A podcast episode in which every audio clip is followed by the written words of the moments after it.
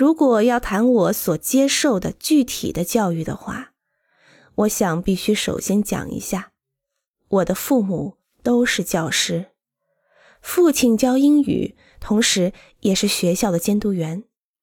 做他们的儿子可不是一件舒服的事。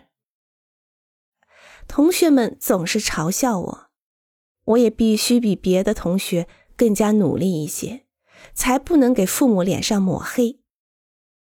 更糟糕的是，我母亲站在讲台上提问的时候，如果我回答不出来，就会听到她说：“明天课堂上还会提问的。”其他的老师也常常故意提问我，我经常要比其他同学接受更多的提问，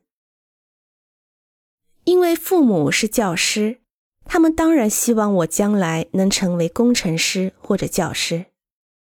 在他们看来，重要的是学习数学、法语等主课，还有历史、地理等科目，而音乐、绘画之类的科目，在他们看来。根本就不重要，因此小时候我根本就没有接受过艺术类的教育。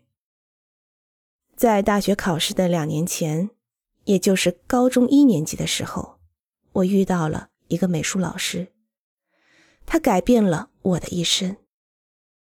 他就是德维耶老师。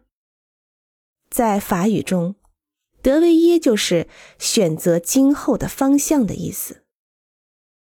为什么说这个老师改变了我的人生呢？我最初画的一幅画，我自己认为非常糟糕，可他看过后却表扬了我，认为我很可能有这方面的天分。因此，我渐渐的开始对绘画感兴趣，并钻了进去。德维耶老师还邀请我去参加他个人举办的静物画和人物画的培训班，在那里，我有了自己的画板、炭条、红粉笔、毛笔、刮刀。